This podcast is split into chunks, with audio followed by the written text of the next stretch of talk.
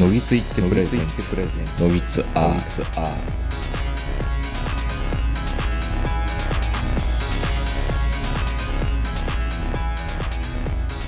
どうも皆さんこんばんは、東横名人です、えー、本日も山梨県甲斐市にありますラザウォークの一帯駐車場よりお届けしております。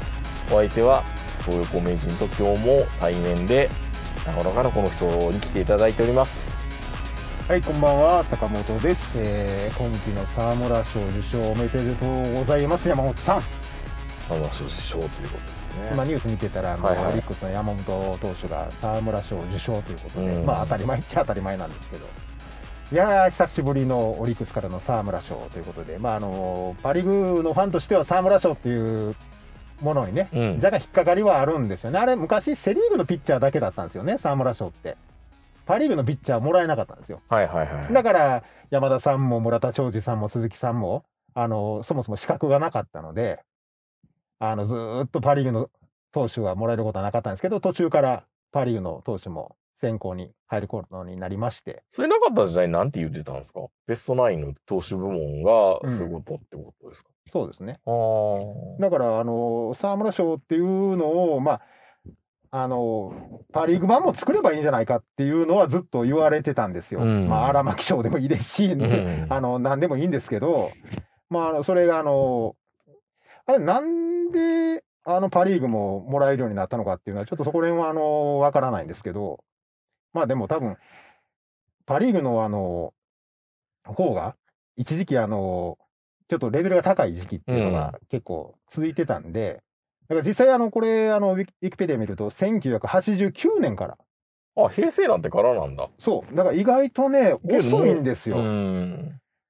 ですのであのもうあのせんきゅうひゃくはちじゅうきゅうねん、まあ今ずーっと見てるんですけど、うん、はちじゅうきゅうねんは斎藤正樹、ほうほうほう、でその次に野茂英雄っていうのが出てくるんで、はいはい、ここで初めてパ・リーグ、うん、それまではもうあのはちじゅうごねん小松、はちじゅうろくねん北別府、はちじゅうななねん桑田、はいはい、はちじゅうはちねん大野、あの広島のね、はいはい、大野、ほんであの斎藤正樹、ほんでそこから野茂、笹岡、ほんで西武の石井、中日今中、中日山本、ほんでまた斎藤正樹、斎藤正樹っていう感じで出てくるんですよね。うん、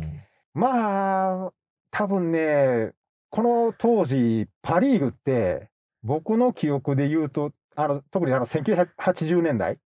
ぜん半、まあ、もちろんあの遠藤とか北別府とかすごいピッチャーいたんですけど、うん、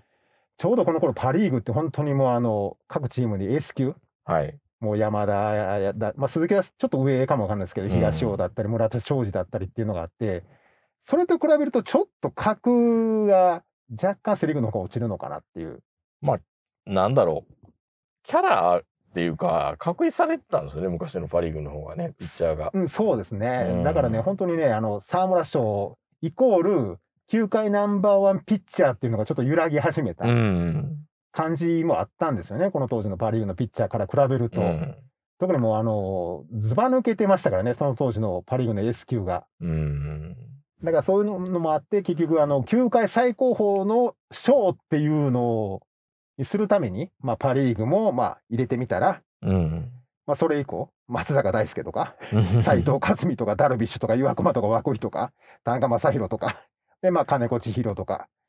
そういった感じですごいパ・リーグの、ね、ピッチャーもざーっと沢村賞に並ぶようになってきたんですけど、ただこの沢村賞っていうのが、まあ、あの条件が完投は何個とか、うん、選考基準が、えー、っと完投試合はじゅっしあい以上、勝利じゅうごしょう以上、勝率ろくわり以上、投球回数にひゃくイニング以上、奪三振はひゃくごじゅっこ以上で、防御率は にてんご 以下、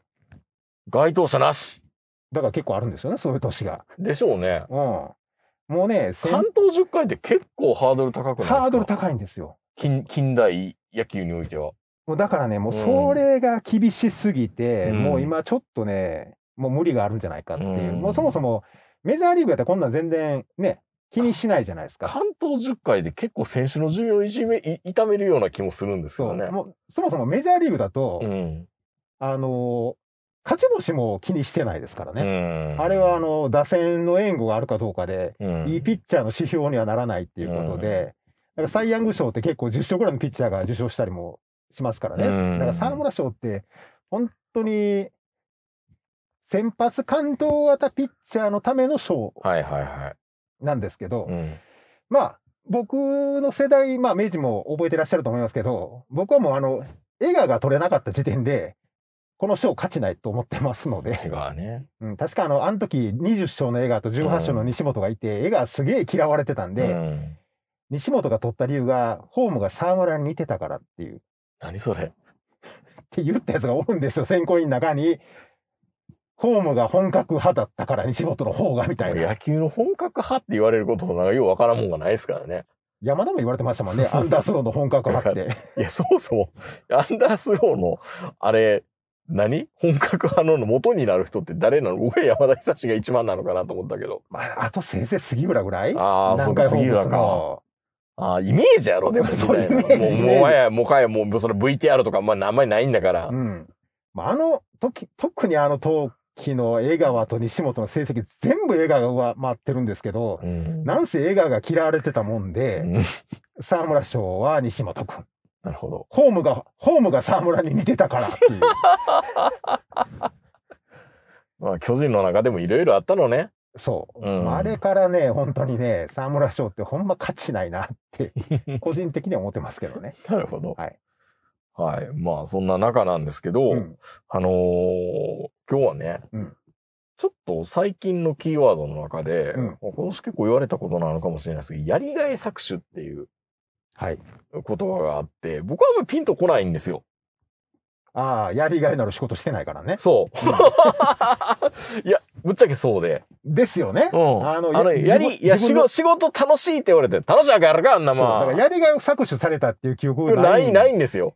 うん、あの、仕事だから。うん。金と引き換えね。金と引き換えで、あ、パフォーマンスがいいか悪いかっていうところと、うん、ストレスなくできたらいいなっていうところと、うん、あの、週末が平穏無事に過ごせて、パソコンを一回でも開くタイミングがなければいいなと思いながら、うん、金曜日を迎えていて、そう、あ、変なメール来ませんように、変な電話来ませんように。まあ、おっさんらやからもうやりがいって言われたらなんかあの、なんかの シーエム で背中からやりがい出てくるみたいな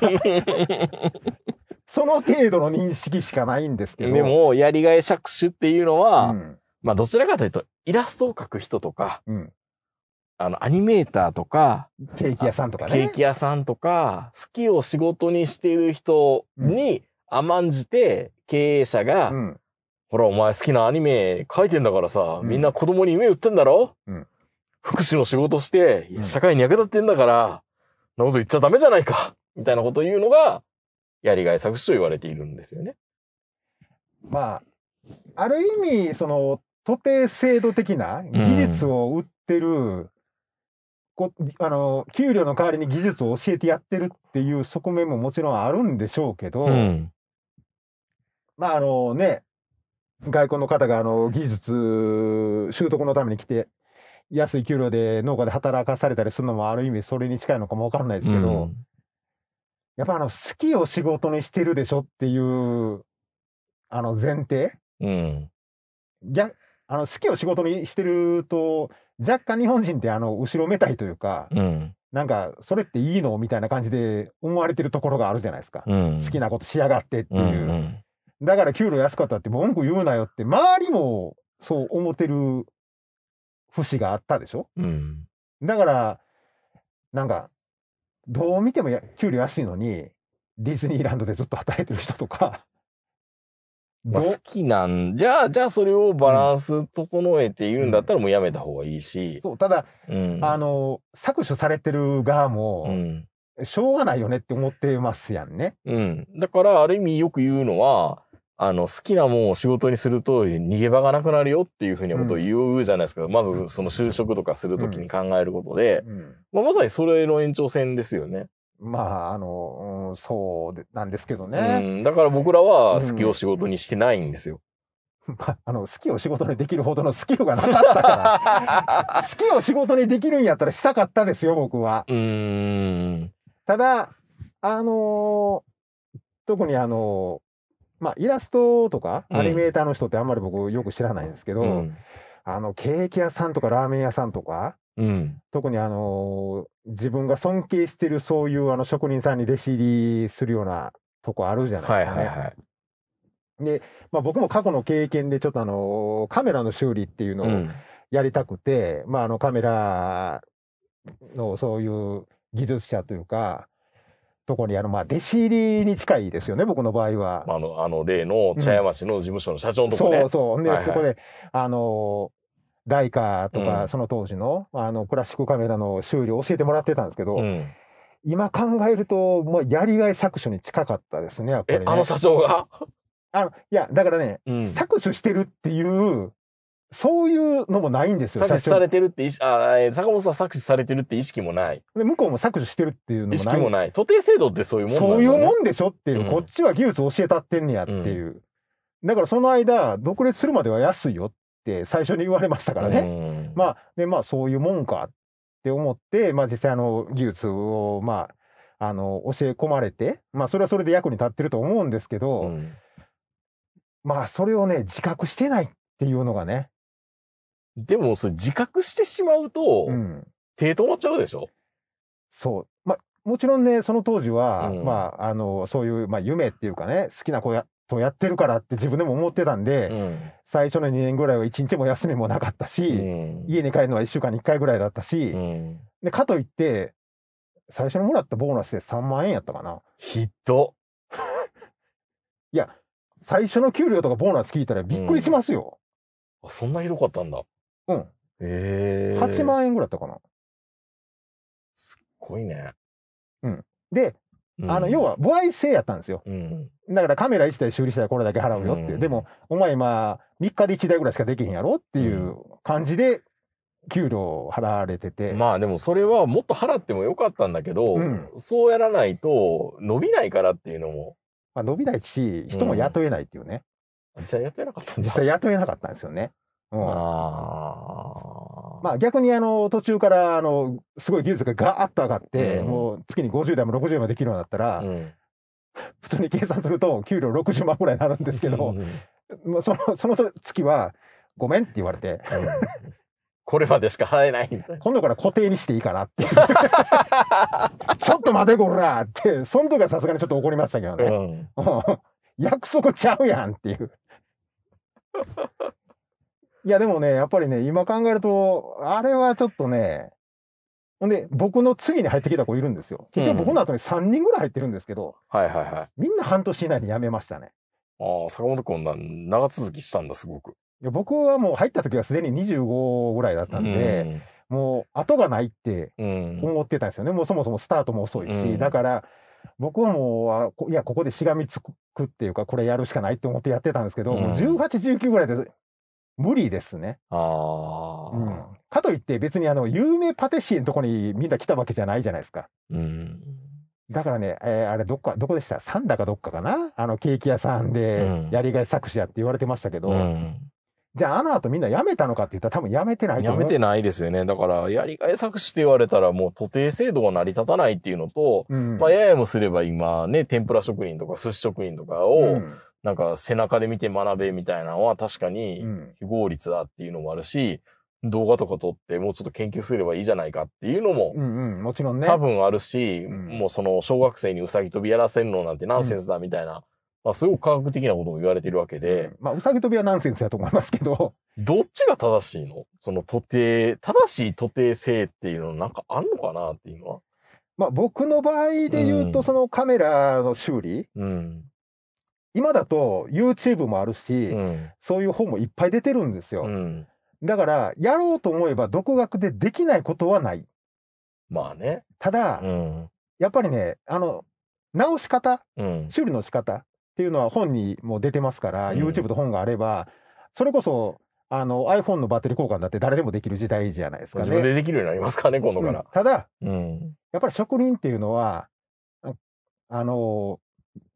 素人ができない失敗をいっぱいしてるわけですよ、うん、金がかかる失敗、ね、金がかかる失敗を山ほどやってるんで、うんうん、だからこそ金が取れる仕事ができるようになって、まあ僕もねあの一回あのカール・ツァイスのレンズを分解して、まあ、カール・ツァイスってあの言われてもちょっとあれかもわかんないですけどいいレンズねすごい高いレンズなんですよね、うんうん、あのごじゅうミリとかでもさんじゅうまんよんじゅうまんするんですけど、うん、あれを分解するときにピンセットでレンズに傷をつけたことがあってあらまあ本当にね、うん、それ以降一度もレンズに傷つけたことないんですよ。当たり前やけどもうガリって言った瞬間に人生終わったと思いますもんね、うん、よく言ってましたもんね坂本さんね、うん、だからねそういうね、うん、失敗の数経験が山ほどあると結局引き出し増えるじゃないですか、うん、でその引き出しが結局その職人の、まあ、経験と知識になっていくので、あのもちろん専門学校さんかげつでやったら寿司は握れるんですよ、うん、でも握れるんですけど引き出しがないんですよね、うん、でその引き出しに僕らお金払ってるところもあるので、だからそういうので言うとやっぱりそのある程度の経験っていうのは僕は必要だとは思うんですよね。でもやるとやりがい搾取って言われるんでしょ。そうだからね結局のところ、うん、そのまああの先ほど言ったのカメラ職人でもケーキ屋さんでもラーメン屋さんでもそれこそあの宮大工とか、うん、そういった職人さんも全部そうですけど、そういうまともな給料払ってたら若い弟子取れないっていうのがまずあると思うんですよね。じゃあどうしたらいいんだろう。やっぱりじゃあお金をまあ少ないながらももうちょっと上げないとダメなのか。いやもう一番簡単なのは、うん国が補助することでしょ。そういうふうな伝統工芸的なものとか、うん、そうマイスター的な制度があるんだればね、うん、まあ今度ねまた消費税うんぬんでもうそういう職人が狙われてるみたいな話になってますけど、うんまあ実際ねでも僕らようドイツではマイスター制度だみたいなこと言いますけど、ドイツのマイスターも大概らしいですしね。そうなんですか。やっぱりね、うん、ドイツって意外とその職業差別とか結構厳しいところで、えなんか全部認められてるのかなと思って、そう僕らの中では認められてるって思ってるんですけど、うん、やっぱりドイツの中ではいやああいうのを頭悪い人がやる仕事みたいなえー、そういうのもやっぱり、えー、やっぱやっぱあるのはあるんですって。えー、思ってたんと違う。もちろんね、だからそのマイスターっていうのは確立はされてるけど、うん、いやそれ日本でもされてるよ。ただ。うんいやだから勉強できなかったからでしょみたいな、まあ早めに選抜されますからね向こうはね、うん、だからそういうのもやっぱりあのあるのはあるらし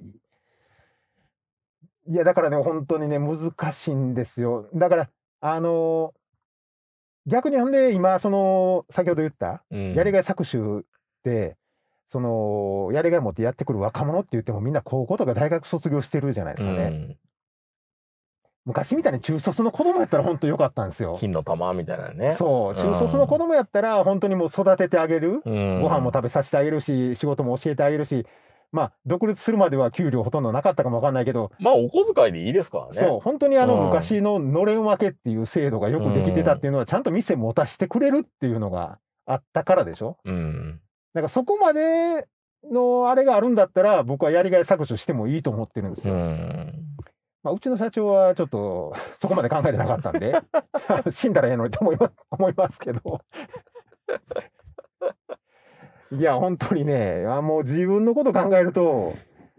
もちろん今置かれてるこのねあのなんかいつの間にやらそこそこ大きい会社に入ってこういう給料もらえてるっていうのをあの会社で苦労したおかげっていうのもあるのでなかったことにはしないんですけどいや今やったら多分ねぶん殴ってやめてますね。やりがい搾取でもまあそうですよね、うんまあ、そういう意味で言うと、うん、僕の人生一番やるがやりがい搾取っていうのは、まあ、あのカメラ職人の仕事と、うんまあ、イニシャル ジー というラジオでしたよね。やりがい搾取 あ, あ, いや あ, れはあれはやりがい搾取でしょいやだって一銭も一銭にもならないんですよ。そのしゃべれやって来るわけですね。ピンポンって土曜日の夜にそうそう金曜日の夜とかに、ね、もちろん僕もしゃべりたいっていうのがあるから、うんうん、いや全然いやもうよう来たなっていう感じでしゃべるじゃないですか、うん、朝まで。今考えたらやりがい搾取あれはじゃあってそうおもんないねお前みたいないやいやそれでもまあ確かにそうね。そうだって、うん、まあまあもちろん明治もそうですけど、うん、こういうのってある、ある意味やりがい搾取じゃないですか。自分でまいた種のやりがい搾取ですけどね。そうそうでもね本当まあこれはねもう僕ら分かってるからいいんですけど、うん、まああのわかやりすやり始めてちょっとしてからこれ間違ってんちゃうかなって何度も思いましたけど。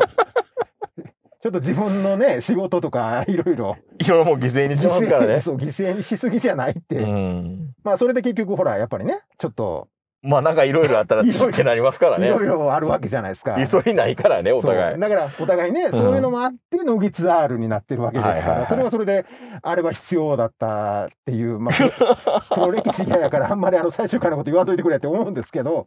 でもまあなかなかね、いやだからやりがい搾取の行く末があれだったってことですからね。そうそうそういやでもね本当にあの自分のあの本当あのじゅうねんかんぐらいかな、うんあの逆に言うとあのイニシャル ジー がなかったら、うん、吐き出すところがなかったんで、あ続けられたかどうかっていうのも分かんないんですよ僕。だか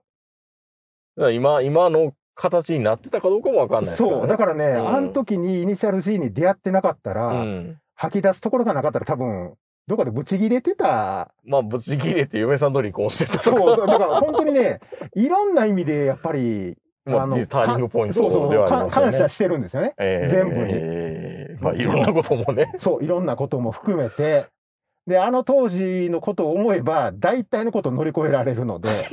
いやまあまあ病院に運ばれたりしてましたからね。そうだからねいやエコノミー症候群でいや本当ひどかったんですよあの頃僕。まあ仕事の仕方もそうだったけどラジオの追い込み方もすごかったですからね、うん、だっていっしゅうかんにいっかいしか家帰れないのにそのいっしゅうかんのいっかいにピンポーンってくるんですからね。そうもう恐怖でしかないですよね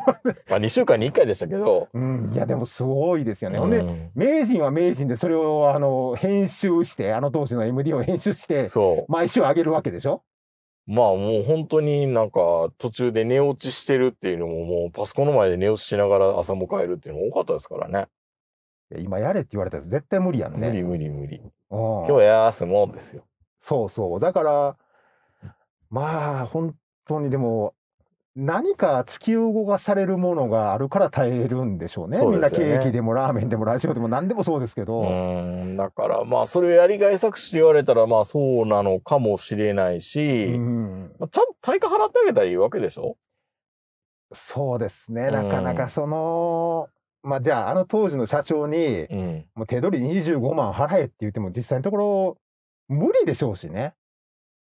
うーん言うたら自分のカメラの修理の上がりだけでもう一人分の給料払うわけでしょ。まあね、まあ、そう考えるとね無理っ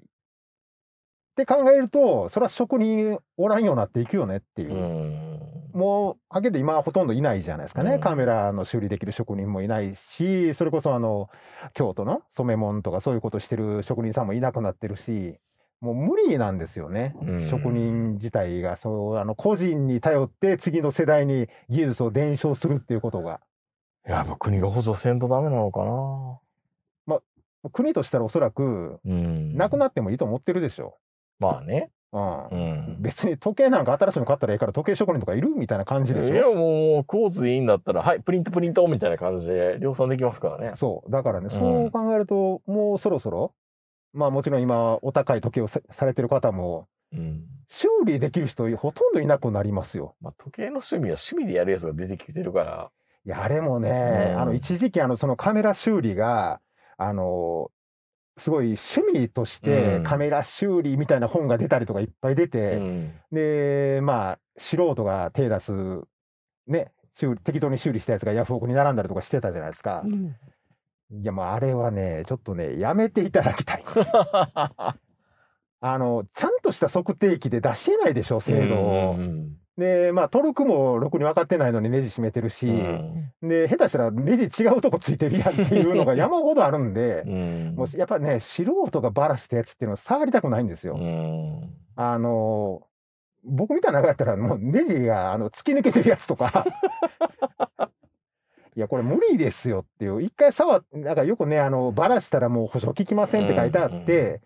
あのなんやねんこれって思うかもしれないんですけど確かにそうだね。そうやっぱりね素人が触った精密機械っていうのはね、うん、ほんと触りたくないですね僕はね。だってまあ今作り自体もえこんなんなのっていう作りありますからね、はいはいはい、この前あの会社のレッツノートをパナソニックのサービスマンが目の前で修理してくれるんですけど、うん、ショックですねあれね何これえこんな両面テープでついてんのみたいな。ほとんど両面テープでついてます、うん、で今たあのトラックパッドもメリメリメリメリメリメリメリええみたいなで一回剥がしたらもう使えないみたいなびっくりしました。みんなびっくりするんですよって言いながら。でもこれちゃんと教育受けてないとこれ無理やなって思うし。うん、まあもちろんね、うん、僕はあの iPhone を自分であのバッテリー交換したりしてたんですけど、うん、まああれも一回やったらもう十分ですね。でしょうね。うん、いやもうお金払ってやってもらう方が安心やし、もう絶対楽でいいですよ。うんうん、まあでも本当にあのやりがい搾取っていうのはあの本人らが望んでるんだったら、うん、ちょっと難しい問題ですね。僕はあの外国人の技能実習生とかはやりがい搾取っていうかちゃんと金払いやって思ってるんで、やりがい搾取以前の問題ですよね。そう以前奴隷制度やんって、うん、いやだってあれはひどいよだって、う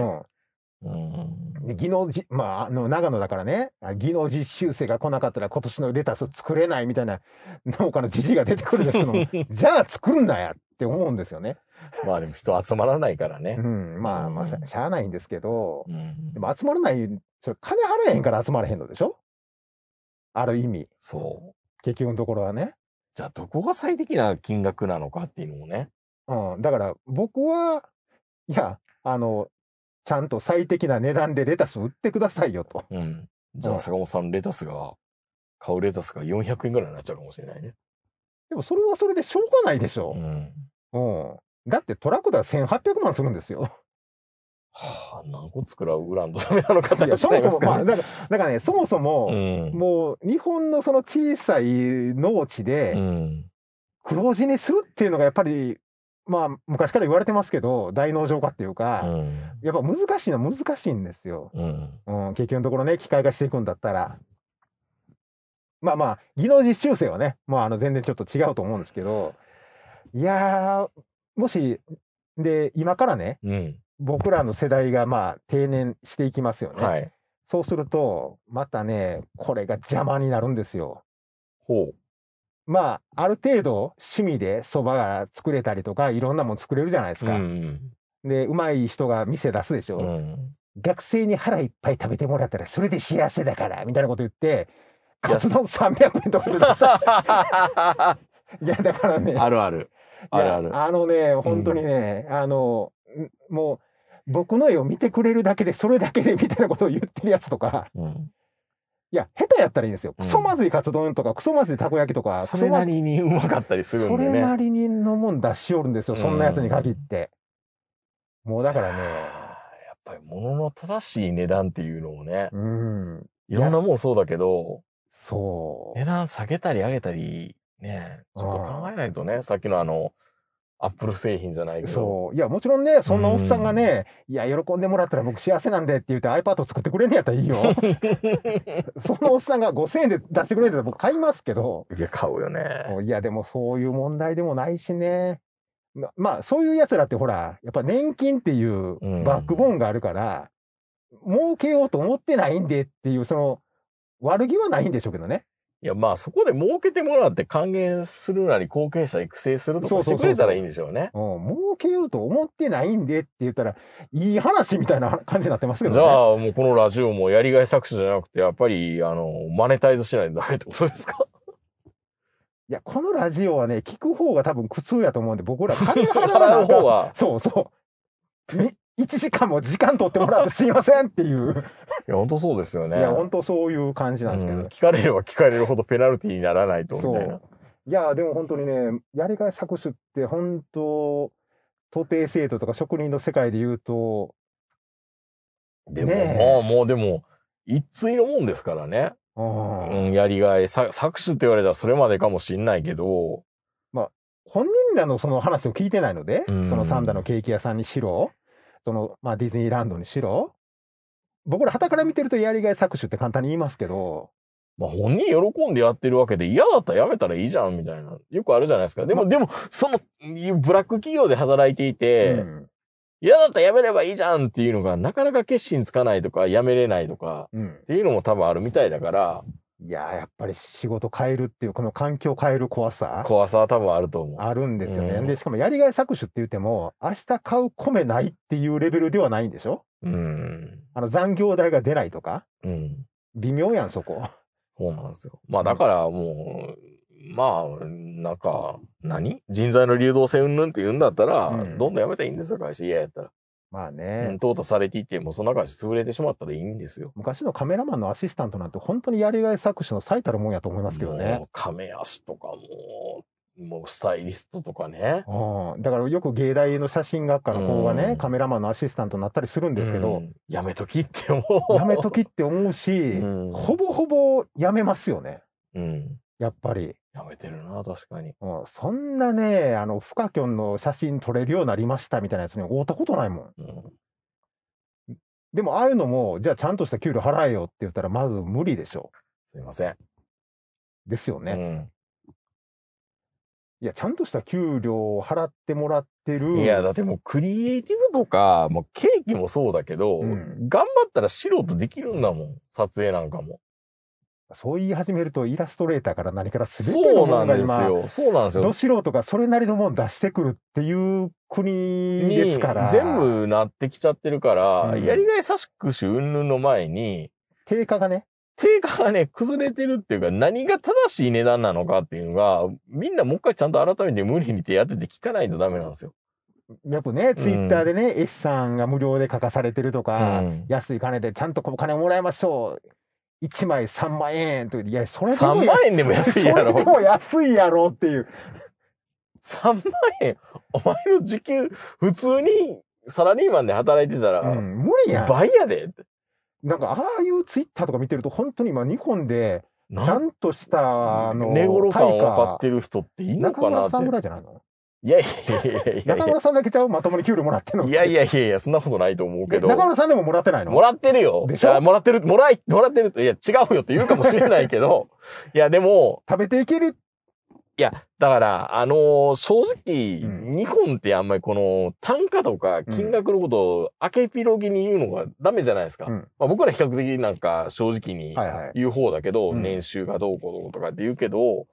やっぱり物の値段自体をもうちょっとちゃんと分析した方がいいし、じゃあ例えばひゃく均でキャンドゥとかダイソーで買ってきたやつをこれひゃくえんで作れるかって作れないじゃないですか。おかしいよね。うん。まあそういうこと言い始めると僕はあのツイッターでいろんな写真家の方フォローしてて、うん、すごい綺麗な写真を上げてくださってるんで、うんうん、まあこれってあのダウンロードしてもいいのかなとか思うけど、うん、写真集買う気なくなるもんね。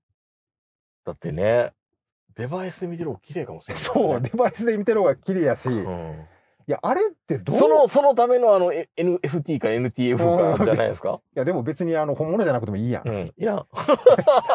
坂本さんのためだけに撮った撮影ですよって言ってもいやいやいや。でも本当にねあの本当あのすごい綺麗なあのね、うん、大阪空港の写真とか。あああれ見た見た。あれね、うん、本当綺麗なんですよ。綺麗。あれあれあの東淀川大学の。そう先生なんですよね。講師やってるんですよね、あの人ね。いやだからもちろんね、うん、あの人にとったら写真っていうのはその仕事につながるもんだから、うん、ツイッターに上げてて、うん、すごい綺麗な大阪空港を撮って、うん、それを打ってっていうよりはそれが自分の仕事につながってるわけでしょ、うん、で今ってなんかツイッターをその本業にフィードバックすることが正しいみたいなあれなんか考えっぽいんですけど全体いろんなものがね。でもあの写真とかあの動画をあっこで見れたら、うん、もうほぼほぼ僕ら写真集買わないですよね。だって写真集図録とか、うん、あのてあの古典とかね、うんうん、なんかそういう見に行っても、うん、図録舞い上がって買うけど、うん、後で邪魔やなこれ。いやだからね、まあ、もちろん僕 も, 僕もえ何か柄にもなくエッシャーの図録とか買いましたよこの前。エッシャーとかいらんやろどう考えたって。いやでも今更エッシャーに積んでどうすんねん本人分かれへん。いやいや分かれへんけど、うん、買っちゃったんですよ。はいはいはい。やっぱりエッシャーすごいね騙し絵と言うけど、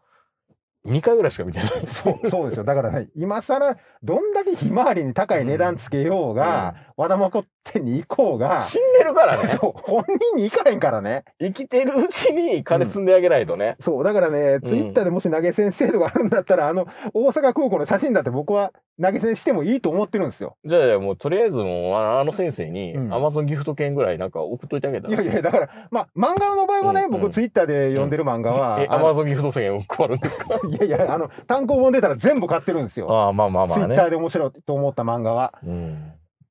まあ、あの方もし画集だで出してくれたら僕買うと思うんですけど、うん、結構見るあの人の写真ってなんかあの月刊写真なんとかみたいなんで、はいはい、私のあのレタッチ方法みたいな感じばっかりなんで、なかなかね、僕らの、あの、お金というか投げ銭で、できないんですけど、でもあれもある意味その価格破壊というか、いやだからあれももうちょっとなんか無料で公開するんじゃなくてなんか難しいね。そうあのねだから本当そのその構造で言うと素人のおっさんがそうやって、うん、学生でさんびゃくえんでカツ丼出してるのと同じことだからね。そうだから、ね、あのまあうまいなと思うのはあのエロイラストを描いてるエロイスさんが、うん、あのツイッターではビキニ水着着てるけど、うん、あのピクシブとかあっちのファンサイトの方では、うん、あのサボンっていうかあの全裸の方を上げてますからそっちはお金出して買ってねっていうのがあるじゃないですかね。やらしいな。いやでもそういやいやエロからエロやから正しいね。うんでそれってすごいいいやり方でしょ。うんまあかといってでもあの大阪空港の写真であのこっちのあのお金出すとこの飛行機のマーク見えますみたいなそんなん別にいらんし。鶴のマークが見えるんだよ。そうそういや本当にねあの最近ツイッターの写真も本当にレベル高くて高いね、うん、まあもちろんレタッチやんけとかあのね某五稜郭ちょっとこんなにこんなに赤くないやろって突っ込まれたりもするけどでも実際綺麗でしょあれ偽物やったとしてもまあまあそれでしたら鉄道の編成写真のよく揶揄されるやつあるじゃないですかこれの要件満たして初めて平成写真と認められるのですみたいなだからそういうのを考えると本当にあのもうレベルが高すぎて、うん、写真のレベルが高すぎて、いや今考えたの品山紀信いちまいいくらやったの昔。そう。ふざけたおっさんやであれ。いやだからもうダメなんですよ。もう全部が全部素人とデジタルになって地続きになっちゃってるから、うん、よくない。かといってね、うん、そう写真上げてる方とかイラスト上げてる方、やりがい搾取やと思ってないでしょ、うん、思ってないね。だって下手したらツイッターのマンが下手したらあれよりうまいやつおるよ。だってあれもやりがい搾取になってるわけですからね、人によってはね。うん。あれあげられたら、うん、あの漫画で金もらってる人困るっていうのもあるじゃないですかね。どうしたらいいんでしょうね。もうただで読むっていう時代になってるんでね。うんでそういうのがいや何でも無料にしてそういうツイッターをそうフィードバックして別のもので儲けるのがいいんだよってプペったりするじゃないですかみんな。プペったり。プペるやん。なんかもう無償こそ最高みたいな。プペってるな。どうやったらいいんやろう。なんか物には正当な対価があるんだぜっていう風に言っても、それはなんかお前らが余裕あるからやろうっていう風に言われちゃうんですよね。プペってるやつって大抵そうやね。あの別なところでちゃんとあのあるでしょ。固定給が。だからいやもちろんいいんでしょうけどね。無償でやるっていうのが。無償でやるって言ってる割にはあの手伝うためにごまんえん券みたいなの出したりするんですけどプペってる人はねプペってる人はねいや難しいな あ, あっちこそやりがい搾取だと思いますけどねあ れ, あれはねあれは本当にやりがい詐欺ですようーん、うん、難しいな。でもなんか い, い, いやだからもう僕らのネットラジオもポッドキャストもそうだと思うんですよ。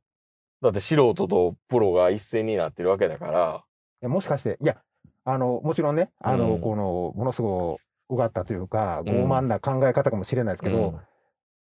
うん、僕ら無償というか無料でこれやって聞いてもらってるわけじゃないですかね、うん、プロからすると邪魔やって思われてる。邪魔ですよ。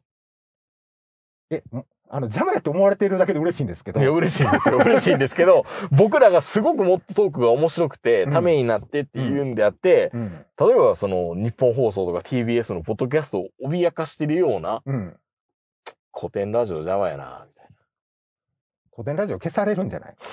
あのダイムの特徴でも一番上に古典ラジオって書いてあったよ。まあ取り込まれてるからいいんじゃないですか。多分どっかにまあまあ取り込まれてるって言い方は悪いけど。失礼だと思う。いやいやいやあのちゃんとあの、うん、ちゃんと資本のあるところと。何その温泉娘はあの中国系に睨まれてるみたいな。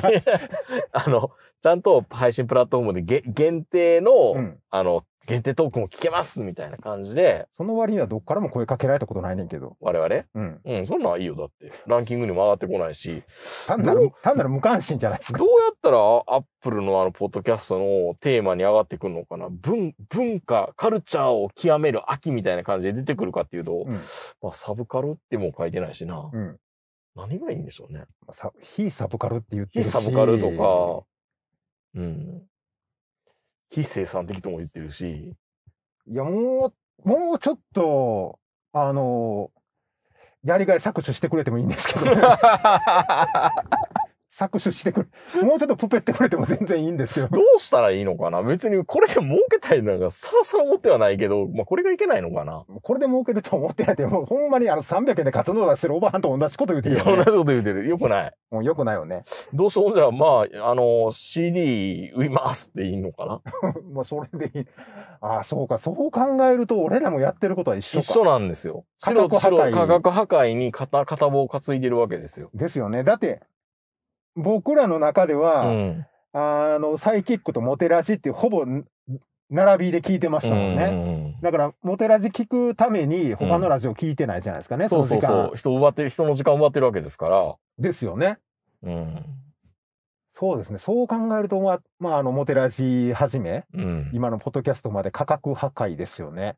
まあ元からタダなんですけどね。いや、そう考えると人のイラストとか写真にケチつけてるわ。お前らもお前らやっていう。いや、本当に。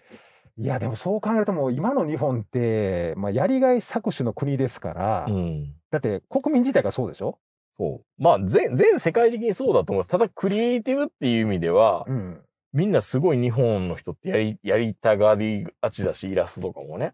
まあその環境が整ってるからね。うん。ああ。まあ、そういう意味では、まあ、ある意味豊かなんですよ。まあ、ハイアマチュアの国って言われるだけのことはありますよね。本当に。ああ。まあ、次から次へとこういう機材がね、出てきて。そう。ズームがやりがい搾取をしてくるじゃないですかね。やりがい搾取マシンなんですよ、多分。このズームのいろんな機器も。ですよね。うん。いや、難しいですね。だから、さっきの写真も、投げ銭、できればいいんです。でも本人はその仕事につながってるわけでしょ、あの写真のおかげで。そうそう。まあまあ本業が僕らが、うん、そのシームレスで地続きにあるんだったらいいんですよ。うん、で坂本さんは、えー、ということでちょっと告知の時間です。はいはいはいはい。坂本さん今回はこの個展があるんですよね、うん、っていうふうに言えたらいいけど、うん、ないからね。全然ないからね僕ら。うん。うん、何もつながってないからプッペってないからねここら辺は。うんうん、だからね非生産的なんですよ。もう本当はね、うん、ここでね、いや、実はあの、YouTube の方であの、古民家暮らしっていうのを上げてまして、みたいなことが言えればいいんですけど、うん、全くそんなこともないですし。そうなんですよ。うん、だって、まあ、これが万が一、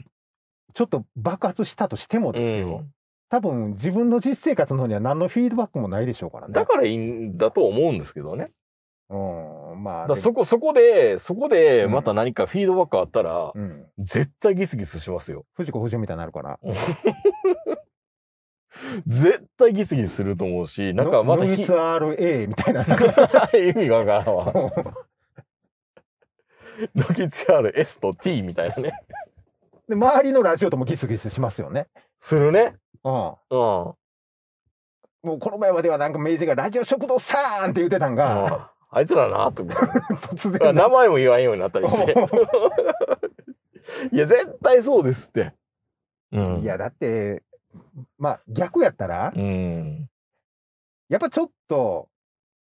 穏やかな気持ちになれなくなるでしょそういやーだからいややりがいは求めてもないしなんなん、なんなんでしょうね。多分これはね、僕はある意味修行みたいなもんで、あの、別にやりがいを求めてるわけでもないし、まあ、なんだろうな、ラジオとかって。まあ、ラジオはね、まあ、これは本当にあの、もし誰かの邪魔してるんだったら、うん、邪魔なんか多分誰もしてない。誰もしてないと思うんですけど。多分ごひゃくにん、ごひゃく、ごひゃくにんのいちじかん、ごひゃくじかんぐらいを、うん、どっかの地上波ないポッドキャストとパイを奪い合ってるっていうのはあるかもしれないね。ですよね。うん、だから僕らオート、オールナイトニッポンの何の邪魔にもなってないと思うんですけど。うん、でもそれでも れいてんぜろぜろぜろいちパーセント ぐらい、微粒子レベルで邪魔してるかもしれないですよ。うん、それは本当にあの下町で、安いカツ丼とかラーメン作ってるおばあちゃんと多分一緒なんですよね、うんうんうん、きっとね。あのー定年してから近所の子供たちに食べてもらったら嬉しいってごじゅうえんでお好み焼いてる お, おばあちゃんとかまあだからそれでもやめろとも言われへんしねねえまたねもうそういう世界だから結局その人たちを一線隠すような、うん、なんかプロに求められるレベルがさらにハードル高いっていうことですよね、うん、結局素人がこのレベルできるんだから。だからもうどっかでみんな疲れてこないのかな、なんか。プロもプロで疲れてると思うんですよね。いやだって大変ですよ、今のテレビ番組面白いの作るって。もういろんなことに配慮せんとダメだから。ああ。うん。いやそれはテレビ東京の人たちの方がまだ若干プレッシャー少ないから、うん、好きなことやらせてもらってる雰囲気あるじゃないですか。うん、だからいいんっていうのは、うん、であと エヌエイチケー ね、うん、エヌエイチケー もまあ攻めてるとか言ってちょっと面白いことやったら攻めてるって言われて褒められる、うんうん、もう元々のハードルが低いからね、うん、いやフジテレビとか ティービーエス とか大変ですよこれ。テレビ局もやりがい搾取かな。いやプロって本当大変ですよ。でちょっとね本当にあのークソ高い料理出して、うん、水はっぴゃくえん取るだけでみんなから非難豪々じゃないですかね。いや物の値段ってやるからいやいやいやいや山山に水運ぼうもの高いねみたいな。いや本当にね、うん、あの適正価格って、うん、あのもちろん定価っていうのもあるんですけど、うん、場面と環境で全然違うじゃないですかね。だからその環境というか場面経験したことないやつはやっぱり口出したらダメだと思うんですよ、うん、でも口出したいからねみんなね、うん、いやこれだってみんな逆にクイーンエリザベス号で水ごひゃくえん取られたって言ったらいやそりゃそうやろってなるじゃないですか、うん、絶対に、うんうんうん、場をわきまえろってそうでね北新地やったらそうあっただけでいちまんえん取られたって言っても、うん、そりゃそうやろそうやろいちまんえんですんなんやみたいな、うんまあ、良心的やんそうだからそういうのは本当難しいですよ。僕もね、だからね、値段っていうのはね、分かってるようで分からない。うん実際のところはね、その目に見えないサービスに対する値段。じゃあもうそれで言い出したらやっぱりもうね、うん、まあみんなが頑張って値段を釣り上げていくしかないんですよ多分。だから金配れって。金配れって。いや本当だからいいじゃないかですよ本当にもう。いや本当ね。金配ってなんかあのー。エリザベス女王じゃないですけど、うん、金持ちを貧乏人にしても貧乏人に金が入るわけじゃないからねっていうみんなで金配るのが一番いいですよね。いやだからね、うん、なんか愛、愛子様がティアラを、うん、サーヤのやつを流用したって言ってて、うん、さすが俺たちの愛子みたいなこと言ってるけど、うん、いいやん使って使って作ってもいいやん。だってそれ作れへんかったら次作れる職人おらんようになるやろ、うん、まあまあまあ四季遷宮と一緒でねだから急に伊勢神宮が、うん、いやこの国民を憂慮して、うん、この式年遷宮なんていう悪手はやめますって言ったら、うん、宮大工育たなくなっちゃうんですよね、うん、そうそうなんですよ。必要に迫られてやってるっていうのはなんか理由があるからね。規則の持ってるもんってほぼ職人の技術伝承のためだけでしょ、うんうんうん、まあ持つよ多分あと、あとひゃくねんぐらい頑張ったら、うんでも無理やん、うん、だからそこら辺はやっぱりね使うとこは使っていただいた方が全然いいと思うんですよね、うん、もちろんね今でも国立競技場は使えたと思いますし、うん、あのごひゃくえん玉だって別にそのままでよかったと思うんですけどあのさん種の合金まで入れんでもいいんやけど、うん、そこはだって全然普段いらんやろって思いながらもうずっと作ってる人いるんですよ彫金やりながら、うん、いるいる。あの人たちをずっとやっぱり雇うというか、うん、技術の伝承していくためには定期的にやっぱりデザイン変えていかないといけない、うん、もちろん偽札とかそういうのもあるんでしょうけどね、うん、やっぱある程度そのそういうのを考えると伊勢神宮は作っとかないといけないですしティアラも作らないとね、まあうん、ティアラはいっぱい田崎田崎とかその辺に言ったらあるんでしょうけどいやでもねやっぱりね違うと思いますよ。皇室に使うようなティアラはあのね、うん、皇室にティアラをあのねまあティアラ使うのがそもそもそこしかないと思うんですけど、うん、それを作らせるっていうことは、うん、ある意味日本シリーズの開幕戦任せるのと同じぐらいじゃないですかね。田崎真嗣の中ではそうだから田崎真嗣かどうか分からへんよ。でも爆発そういう場面を与えるっていうのが、うん、やっぱりその職人を一段階上に上げるっていう意味では必要な場面ですよ。うんまあだからねまあすごいそれはあのグッドジョブだとはやっぱり初見は思うけど、うん、まあね皇室から金使ってもらわんと日本国民使えないよね。そう緊縮緊縮でいっちゃうとでもしかするとそれ金取ってないかもしれん、うん、それこそやりがい搾取なのかもしれないけど、でやってるかもしれないけどね、うん、でもやっぱりそこはね、うん、理由あるんだからやっぱり作ることには。いや一時期ね昔、うん、昔よ言われましたよ。エリザベス女王はハンカチを太ももの上でこすってアイロンは使わないらしいですよみたいな。何それなんかそれ貧乏エピソード出すんですよ。えあのおばあちゃんそんなことしてるの。そうだからあの、うん、こうやるとアイロンいらないのよっていうようなことを。それおばあちゃんのポタポタ焼きのチームみたいな。そうそうそうそう、それエリザベス女王がそんなことやってるから、うん、あのそういう倹約こそ美みたいなことを昔よく言ってたんですよ、うん、でもいやいやいやもうクリーニング屋さんに任せましょうよっていうあのアイロンする技術っていうのもすごいわけじゃないですか、うん、クリーニング屋さんのね、うん、ハンカチを変な形に伸ばさないより。ハンカチのアイロンがけって難しいですよね。難しいですあれ意外とね。あの結局膨らんじゃったりとか、うん、四角が四角でなくなったりとか、うん、でアイロンじゃなくてコテでやるんですけど、うん、本来はそういった技術に金を出そうっていう、うん、まあもう今おそらくその技術もどんどんどんどんなくなっていってるんでしょうけどね、うん、今のクリーニング業界では。でもそれしょうがないよね。俺らが職人に金出さないんだから。難しいなあ、本当に。いや、本当にね、うん、まあ僕も職人の貸しくれとして言われしていただきますけど、うん、修理には金を出していただきたい。いや、本当そうですよ。うん、ほんで、うん、新品買うより高い場面もあるんですけど。で組み立てるん工賃で考えると工賃っていう概念がねみんなもっと考えた方がいいと思いますよ。一回ばらして組み立てるんですからね、うん、それは新品買おうが安いよ。そうそう新品はだって新品の部品組み立てるだけなんで、うん、だからそう考えるとねやっぱりねちゃんと工賃とかそういうのは出していただきたいんだけど、うん、それがあの正規の、うん、あの高いって言われても出すことによってやりがい搾取じゃなくなる可能性もあるじゃないですかね職人の給料。まあね、うんまあ、そういうのをやっぱ結局日本人のそういうそのサービスに金を出さないとかほんとみんなの湾岸ミッドナイトのあのあのあのネットネットでよく出るやつを読んだ方がいいですよ、うんうんうん、全部つぎ込んでるからですよっていういやいやいやいやいやいやもうネットラジオもそうですよっていう。いや全部つぎ込んでるからですよ。でも本当にねやっぱりね、うん多分そのラーメン屋さんにしてもケーキ屋さんにしてもアニメーターにしてももうアニメ見てる人は全員やっぱり円盤買うとかそういったことで協力してるとは思うんですけど、まあ、もうちょっと気軽にお布施できるようにした方がいいね本当にね、うん、いや本当にねサービスに金払う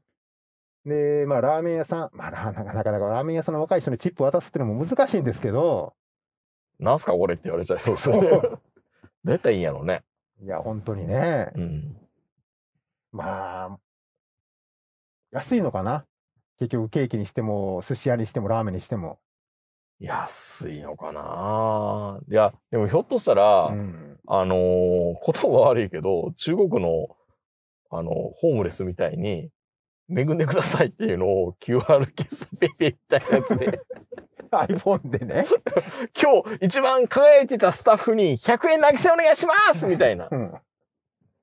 ギブとは言いませんみたいな感じでやるのがいいんじゃないですか。そこまでして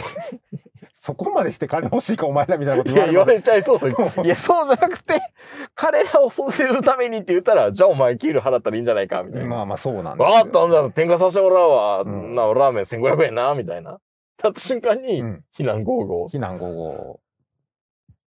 いやだからもうどうやろうやっぱ新しい縁作った方がいいんじゃないですか新縁を。だからすれって言ってるじゃないですかだってだって急にラーメンせんごひゃくえんって言った瞬間に、うん、えってなるじゃないですか。でのみでのみでのみでのみなのか、うん、そっか。でもなんかねせんえんの壁っていっぱいありそうな気がするんですよ。ランチもせんえん超えてしまうか超えてしまえへんかって結構でかいじゃないですか。いやせんえんどころかごひゃくえんでしょ下手するとね。うんああせんえんって結構お大臣ですよ。そうですよ今はね。今はね、うん、だからせんえん超えるって芦屋の奥さんだことないやろ佐川さん思い出してください。今日今日のお昼ご飯はいくらでしたかラザウォークで食ったやつはせんにひゃくはちじゅうえん。ほらお大臣ほんまやほんまでしょ。いつの間にこんなおごり高ぶった人間になってたのだからその意識がダメで、うん、せんにひゃくえんぐらいかかるよ。だってそりゃ山梨組んだりでもそんだけするわけですから。山梨組んだりでもね。組んだりでも。あの、初めてあの、今日山梨モデルっていうのを僕は体感しましたよ。うん、はいはいはい。あの、ライン で。うん。まあ、あれにろっぴゃくえんぐらいかかってると思えば。なことないやろ。いや、でもアメリカ行ったらマクドナルドでにせんえんぐらい普通らしいですから。らしいですからね。いや、そうか、そうか、せんにひゃくはちじゅうえん普通ですよね。うん。いや、まあ、それでいいんやったら、もう吉野家行って、よんひゃくえんの波食えばいいんでしょ、牛丼波を。いや、あれも安いよ。うん、あの値段で作れって言われて作られへんからね。ああ、まあそう。いや、やっぱりありとあらゆるもんが安すぎるな。うん。ああ。で考えたら、お前ら金もらってるからやろって言うかもしれないけど、ああ、唯一下げていいのは大学の学費ぐらいやわ。うん。ああ。あれだけは順調に上がっていってるからね。うん。でも、あの、他のもんで下がり続けてるやん。うん。いや、マクドナルドも悪いな。一時期ろくじゅうえんとかでハンバーガー出してたもんね。あれの反動がね、出てきてくれたらいいんだろうけど。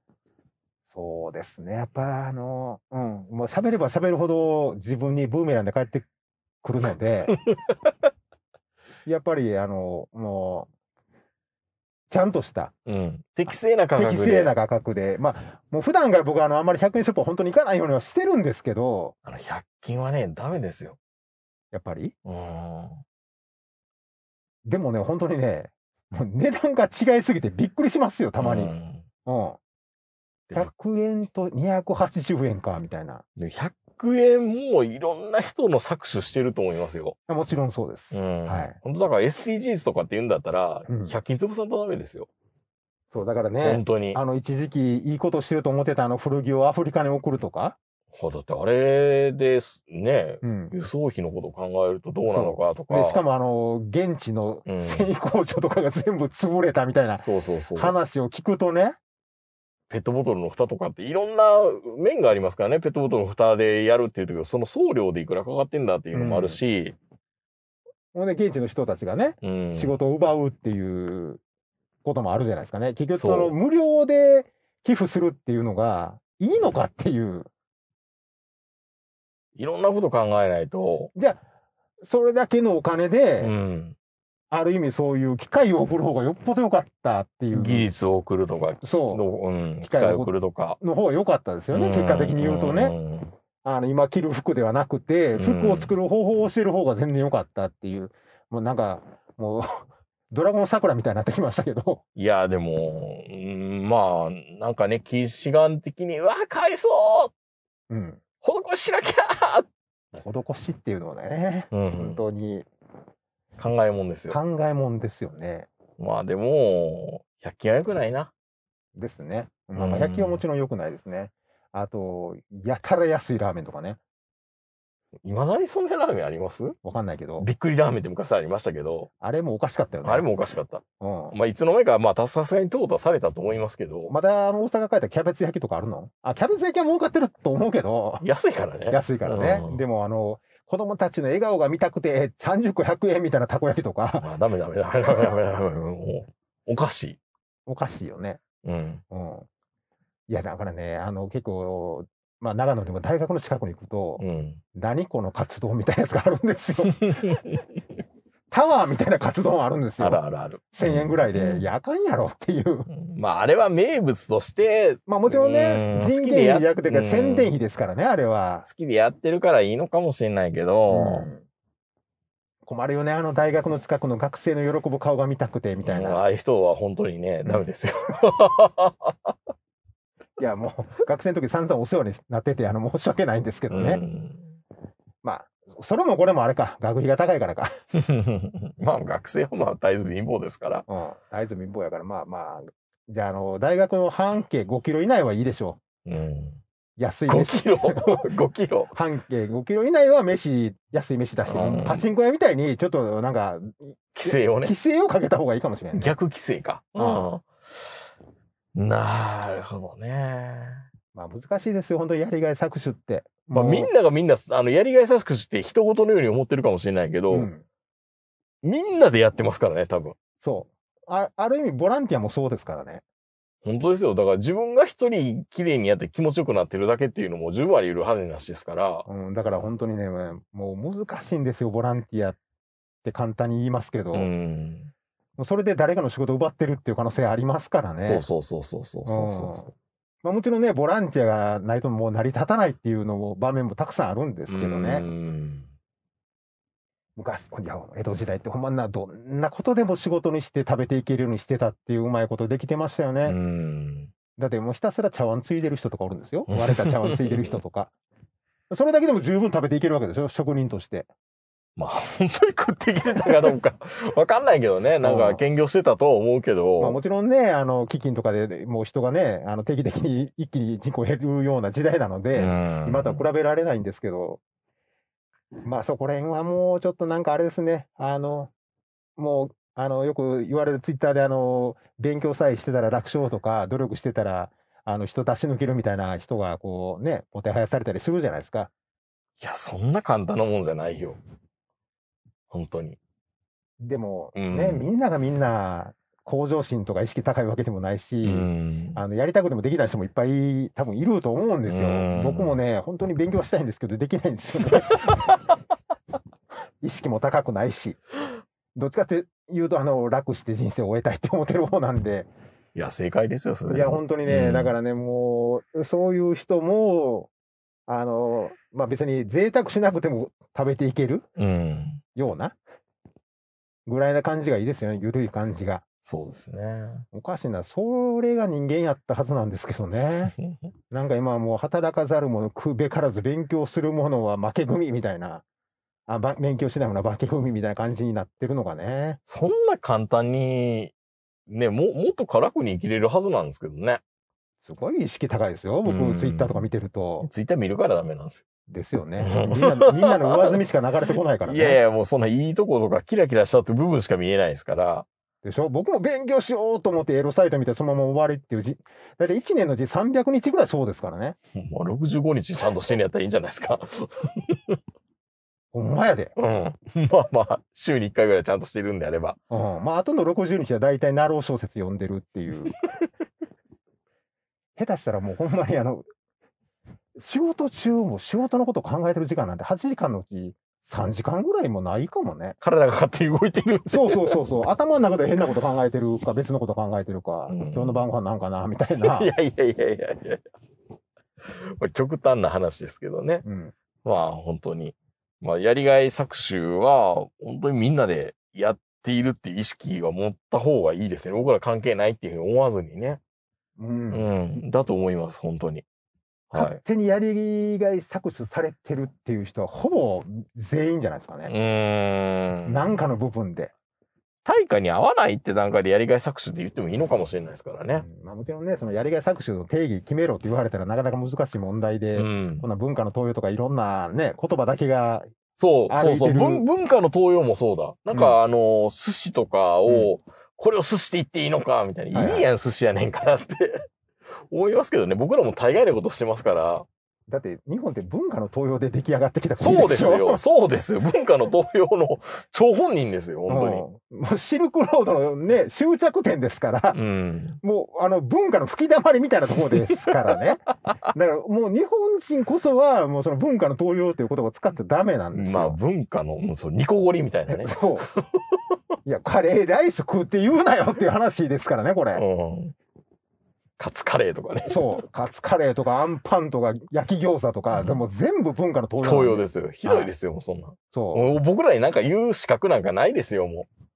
う。ないないない。ないないないない。もうウェルカムですよ、もう。混沌 OK ですよ。うん、もう、そんなん言い始めたら、あの、うん、エセ関西弁喋ってる連中とか。本当ですよ。みんな文化の東洋なんで、うん、もうそれはね、全然、あの、日本人はもういいんですよ。だから逆に、うん、あの、あの外交に真似されてもそこはもう全然オッケーオッケーオッケーオッケー。ただあの隣の国のあのシャインマスカットだけはわかんない。あれ、うん、あれはよくないなあれはよくないあれはあれは文化の登場じゃなくて普通にタレパコってるだけやからね。いやでも本当にねそういう言葉がちょっと一人歩きして、うん、文化の登場ってじゃなくてあのやりがい搾取も、うん、ちょっともうちょっと使い方考えないとダメかもしれないですね。はいわかりました。ちょっとあの、はいまあ、多分気にすることはないと思いますけど、うんうんうん、あのちょっとそう頭の片隅に置いといた方がいいし入れといて、うん、あのその何かするときにそうそうあのボランティアとかするときにもね、本当これいいのかなってそう、まあ、もちろんこのノギツアールが何かの、ね、きっかけであの爆発して、うん、オールナイトニッポンから邪魔やって言われたらその時はね、うん、もう僕ら潔く身を引きますよ、うん、そういや引かれへんやろうな、金取るようになるんじゃないですかすごい大変になってああああみたいな、あサブスクな、うん、月額ごひゃくえんなみたいな、まあそうそんな時が来ればね、うん、もちろんあのやりがい搾取はやめますけどもね、うん、言うてもほら今ねあのほらやっぱりリスナーの方の喜ぶ顔が見たいじゃないですか、ね、食堂のおばちゃん利用になってるはい、はい、まあまあね、うん、そうですよ。はい、ということで、はい、多分これ年内最後の放送になってるからひょっとしたら年明けかもしれないですけど年明け早々そうやりがい搾取の話してるかもしれないし今年もお世話になりましたなのか、はいはい、あの新年明けましておめでとうございますなのか、はいはい、ちょっとわからないし、うん、ひょっとしたらこれまあ年内もう一回ぐらい収録してるような気もするから、はいはいまあ、どのタイミングでやってるかわかんないんですけどね、まあ、いつでも流せる、はい内容なのかなと思います。はい、いつになってるんでしょうか。はい、まあ、ということでやりがい搾取とか気をつけましょうね。はい、はい、それでは皆さんおやすみなさい。さよなら。